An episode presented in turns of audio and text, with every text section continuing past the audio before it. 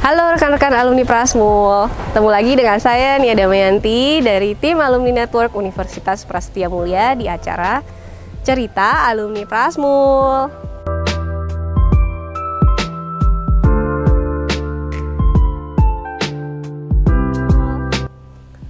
Cerita alumni Prasmul kali ini nih ya agak sedikit berbeda nih ya. Saya udah jauh-jauh nih keluar kota bisa dilihat nih ya di belakang saya ya, kira-kira saya ada di mana untuk menemui salah satu alumni Prasmul. Yuk kita kenalan dulu yuk sama orangnya. Oke, nih udah kelihatan ya orangnya ya siapa ya. Kita kenalan dulu kali ya. Halo Rian. Halo Mbak. Ya, kamu bisa perkenalkan diri dulu ya. Hmm. Halo, aku Rian, aku alumni MMNVI 2. Hari ini aku mau cerita tentang dua bisnis aku. Yang pertama adalah sanitarian, dia adalah premium public toilet. Yang kedua adalah Banyumu, dia adalah dispenser air berbasis IoT. Oke, selamat datang di sanitarian. Jadi sanitarian itu apa? Sanitarian itu adalah premium public toilet. Tapi kita karena ada permasalahan COVID kemarin, kita mengadopsi standar dari TBC atau Toilet Board Coalition sebagai standar kebersihan kita. Bisa dilihat di sini, yang paling gampang exhaust fan-nya itu adanya di tengah, bukan di atas.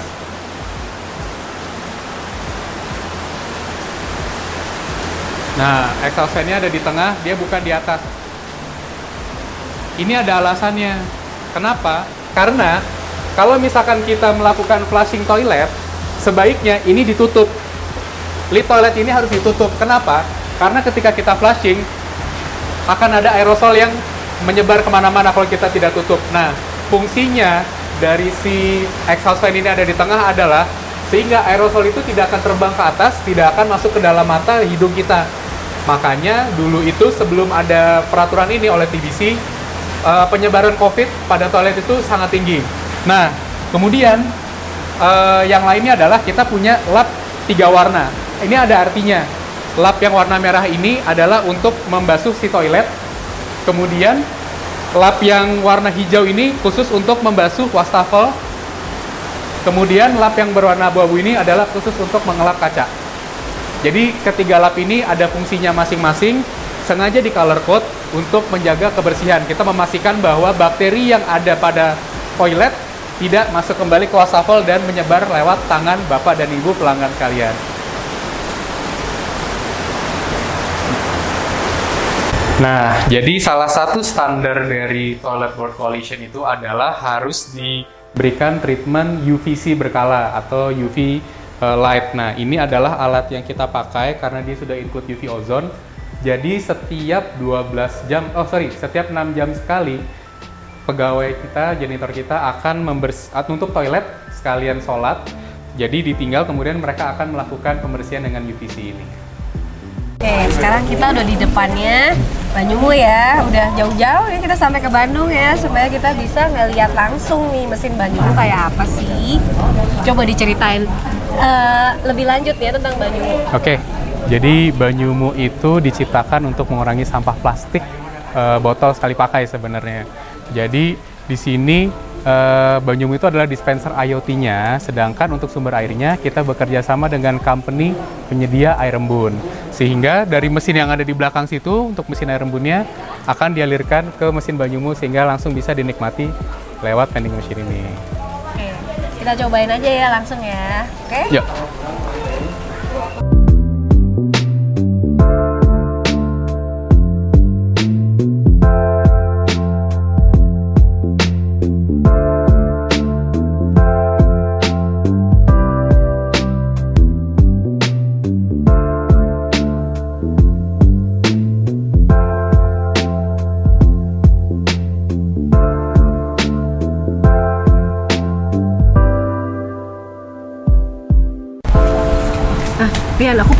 Kamu hmm. tuh sebenarnya dapat inspirasi untuk membangun kedua bisnis ini itu apa sih? Hmm. Karena kalau aku lihat kan keterkaitan antara keduanya tuh ada kaitannya sama air yeah, ya. Iya, iya.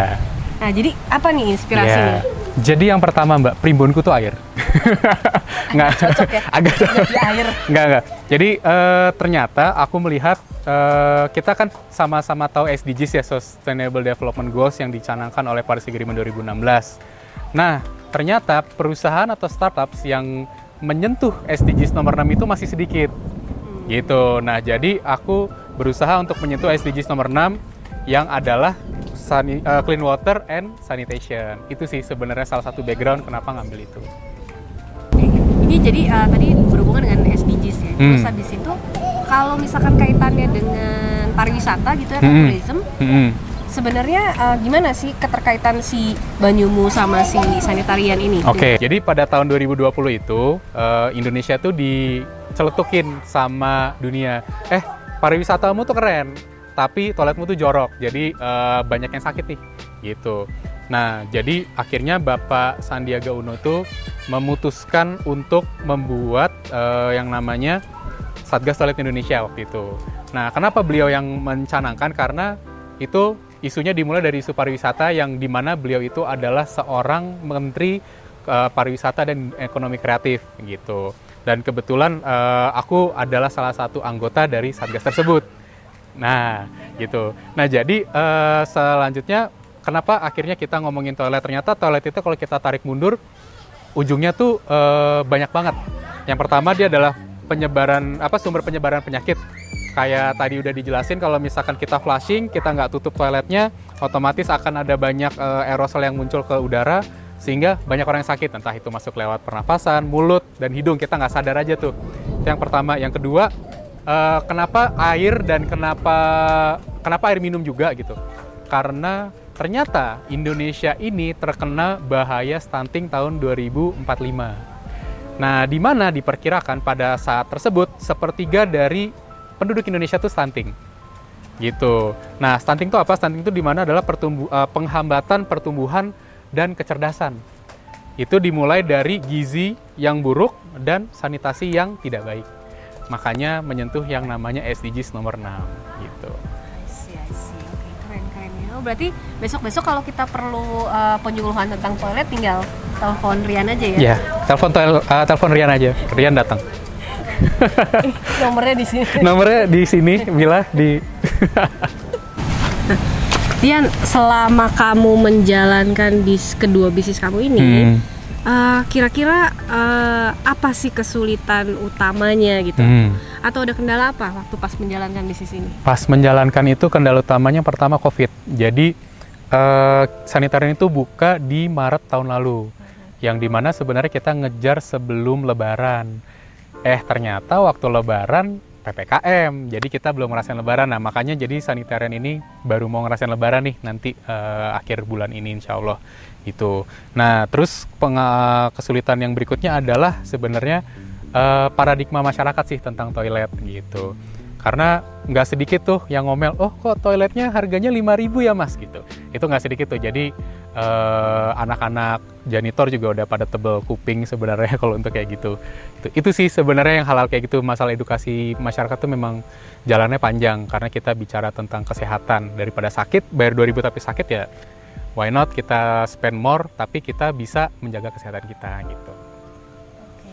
Terus uh, kalau misalkan uh, revenue-nya sendiri Hmm. nih ya, sebenarnya aku agak uh, kepikiran gitu ya kalau Hmm. satu orang 5000 hmm lumayan juga ya kalau Hmm. bisa ada 100 orang gitu Betul, betul.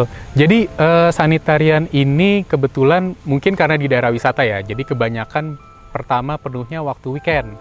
Jadi eh, ketika weekdays tuh kita bisa ngelihat, eh, oh kok kayaknya biasa aja ya eh, pemasukannya. Mungkin orang yang pertama starting kan panik gitu. Tapi ketika weekend langsung wah mantap nih gitu. Nah eh, dengan eh, setengah ya hampir sepertiga sampai setengah keberjalanan sanitarian kemarin, begitu start itu masih dalam rangka COVID, kita udah nutup dari kalau revenue itu sudah kurang lebih sepertiga dari capex kita buat sekarang gitu Mantep ya, cepet banget ya. cepat lumayan alhamdulillah gitu kalau misalkan dari segi itunya dan eh, relatively lebih ini sih kalau untuk pembangunan toilet itu lebih apa ya ekonomis sebenarnya gitu karena eh, kalau ngelihat sanitarian oke dengan eh, fungsi yang seribet itu dan eh, apa namanya pembangunan yang detail gitu cuma kalau misalkan emang ada teman-teman yang mau jadi sanitation planner kita nyebutnya pengen punya toilet juga eh, mungkin kita bisa kayak hitungannya tuh between 15 sampai 20 juta per bilik. Jadi terserah, let's say pengen punya 10 bilik, ya udah hitung aja kurang lebih akan dapat segitu gitu. Tinggal kualitinya aja kita sesuaiin. Kalau Banyumu sendiri gimana tuh Hmm. Oke. Banyumu ini masih ada di tahap uh, coba cari produk solution fit sebenarnya gitu. MVP-nya udah jadi, uh, sistemnya udah jadi, udah running juga seperti yang tadi udah didemoin juga kan. Uh, nah, sekarang kita lagi tahap next research sebenarnya. Jadi kita lagi coba ngurangin cost Banyumu yang sebenarnya kita punya target untuk creating waterpreneurs untuk partnershipnya Banyumu. Jadi kita let's say punya skema nanti selling mesin ke apa namanya teman-teman yang mau jadi waterpreneur, kita istilahnya ngemodalin buat naruh satu vending machine, kita sharing profit. Nah itu tujuannya Banyumu nanti. Jadi kita pengen sebenarnya ketika bisnis tuh nggak harus mahal kok gitu, tapi bisa profitable. Oke oke. Nah kalau misalkan dari uh, kedua bisnis ini ya, hmm. ada kompetitornya nggak sih Yan? Oke, okay, kalau untuk sanitarian itu ada namanya Mr. Lu. Nah, Mr. Lu ini kalau nggak salah dia datangnya dari Swiss kalau nggak salah. Jadi dia pakai teknologi dan culture Swiss. Nah, itu bedanya uh, mendasar sama sanitarian. Karena kalau misalkan dilihat bilik kita tuh dari empat bilik kita dua jongkok, dua uh, duduk, duduk toiletnya betul. Nah itu kenapa? Karena kalau Swiss semua duduk, oh, semua duduk gitu. Ada yang berdiri. ada sih kalau gitu. Nah, jadi kenapa begitu? Karena suka nggak suka di tempat wisata ini uh, spektrumnya dari uh, penduduk yang level bawah sampai yang level atas tuh saturasinya buyar banget. Kita nggak pernah tahu yang datang ini apakah dia sorry apakah beliau itu level menengah, apa level bawah atau level atas gitu. Nah, jadi kita berharap sanitarian itu bisa dijangkau oleh semua orang dan kita bisa menyehatkan semua orang seperti itu. Nah kalau si Banyumu kompetitornya? Nah Banyumu ini spesial karena Banyumu ini kita adalah pemegang paten satu-satunya di Indonesia.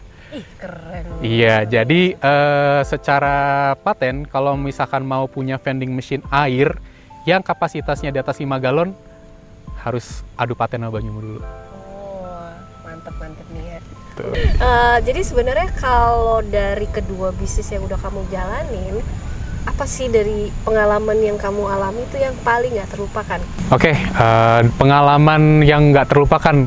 Kalau untuk sanitarian itu pengalaman yang nggak terlupakan adalah ngelihat pembukuannya yang benar-benar dari ketika COVID PPKM itu selesai sampai hari ini sebenarnya puncaknya itu yang menarik adalah ngelihat ketika Natal tahu-tahu jeder naik wah itu itu sih pengalaman paling menyenangkannya ternyata ngelihat oh iya ternyata bisnis toilet ini menguntungkan. Sebenarnya itu sih yang pengalaman kalau dari sanitarian. Kalau dari Banyumunya sendiri pengalaman ngelihat uh, orang-orang itu ketika pakai mesin Banyumu mukanya berseri-seri. Kayak ih keren ya ternyata bisa gini.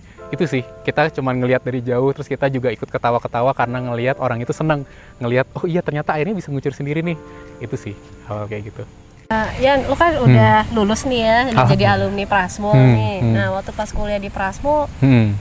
boleh di sharing nggak pengalaman yang paling kamu nggak bisa lupain waktu pas kuliah? Pengalaman yang nggak bisa lupa waktu kuliah itu, waktu awal-awal NVI, kita harus proving dan convincing tiga dosen untuk aku lupa kalau nggak salah ada dosen out ini juga deh dosen luar juga deh aku lupa yang jelas waktu itu ada Bu Indri Pak Hendro sama Pak Fatoni nah Aku inget banget kita datang ke sana satu-satu present tentang bisnis kita yang masih sangat ngawang itu. Di situ dibantai sama Pak Fatoni. Itu sih, itu sih yang uh, aku nggak bisa lupa sampai sekarang. Bu Indri dengan format keibuannya, oh iya Rian gitu. Pak Hendro dengan semangatnya, iya Rian kamu harus bisa. Dengan Pak Fatoni yang nggak bisa gitu Rian. Wah itu itu the best sih. Rian kayaknya berbakat jadi aktor. kan tadi udah cerita-cerita hmm. nih untuk masih hubungan sama kuliah masih nih ya. Jadi kuliah. kalau tadi pengalaman nggak terlupakan. Uh. Nah kalau waktu pas kuliah kira-kira uh, pelajaran apa sih? Hmm. Pelajaran apa?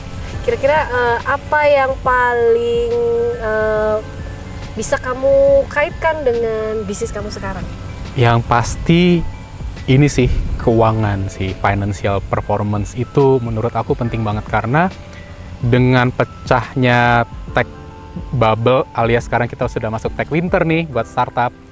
Profitability itu kembali dilirik nih. Yang menarik dari dulu kita ngomongin valuasi valuasi valuasi sekarang kita ngomongin profitability profitability profitability. Gitu. Udah jadi uh, kita bisa planning ngukur growth dan lain sebagainya. Karena itu penting banget dan aku pernah uh, datang dan ngelihat kuliahnya TED dia bicara satu hal yang menarik. Financial report will tell you a story about you. Itu sih. Oke, jadi lebih ke finance ya. Finance, finance yang everything is ya suka nggak suka bisnis kan bukan charity ya. Jadi kita harus bisa punya pengukuran keuangan yang tepat sih untuk pembangunan bisnis. Oke, baiklah. Ini eh, last but not least Hmm, nih ya. hmm. eh, pertanyaannya lebih ke ini nih.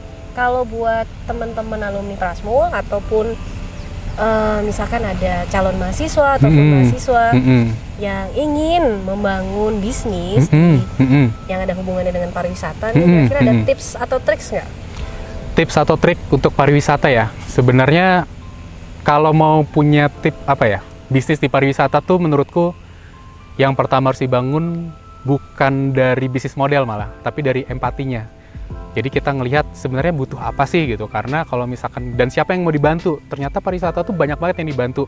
Mulai dari UMKM-nya mulai dari si eh, turisnya itu banyak banget yang kita bisa bantu. Dan memang eh, menariknya ujungnya itu sebenarnya ada di pariwisata gitu. Mau ujung penyebaran knowledge kayak mau ujung bahwa produk baru dan etc itu kita semuanya di pariwisata. Jadi menurutku yang pertama dibangun adalah empatinya ngelihat benar-benar ini needs-nya gimana ada impact nggak buat sekitar karena kalau nggak ada impact buat sekitar pariwisata bakal susah banget sih Tadi kita udah serius-seriusan ya. serius-seriusan Sekarang ya. waktunya kita lucu-lucuan ya. Kita ada trivia questions. Yuk.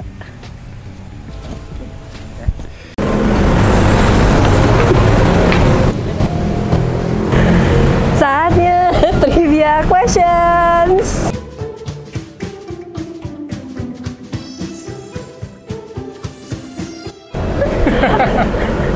Oke Rian, kamu punya waktu 60 detik buat Oke. jawab pertanyaan-pertanyaan aku. oke Jawabnya yang cepet aja, nggak usah Oke. pakai mikir. Oke. Apa pun yang terlintas di otak langsung dijawab aja. oke Oke, siap ya.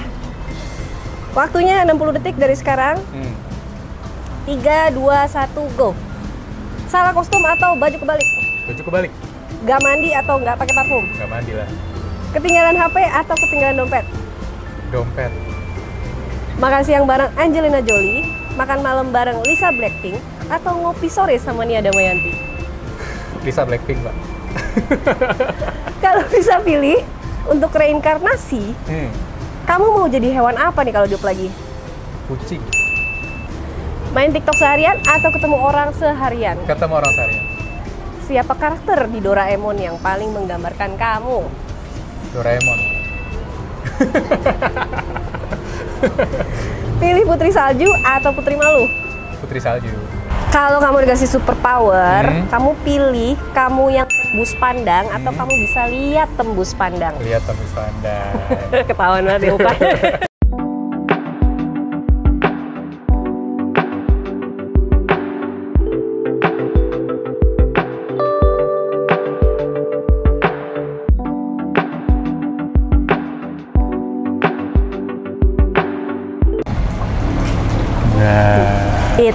Challenge time. Oke, Bapak Rian ya, karena Anda adalah CEO dari dua buah perusahaan bisnis startup, hmm. jadi challenge kali ini Hmm. Anda diminta untuk melakukan eh, pitching selama 90 detik ya, Oke. untuk meyakinkan saya sebagai investor Anda yang berasal dari Jepang, supaya saya mau berinvestasi Hmm. di bisnis Anda. Hmm. Ya. Oke. Oke, Oke. challenge diterima? Oke. Baiklah, mari kita lihat bagaimana cara Rian mengapproach saya supaya saya mau jadi investornya ya. Hai. Mbak Ya, aku punya sebuah company. Namanya Sanitarian. Sanitarian itu adalah public premium toilet untuk melayani masyarakat untuk buang air dengan nyaman dan aman. Nah, dia ini menggunakan standar dari TBC atau Toilet Board Coalition. Model bisnisnya atau revenue jadi tiga. Yang pertama dari orang yang bayar setiap pemakai toilet. Yang kedua adalah uh, dari ads, jadi di dalam sanitarian itu ada TV-nya. Jadi kita bisa dapat uang dari iklan. Yang ketiga adalah kita bisa dapat uang dari penjualan barang-barang sanitasi seperti masker, pembalut, dan lain sebagainya.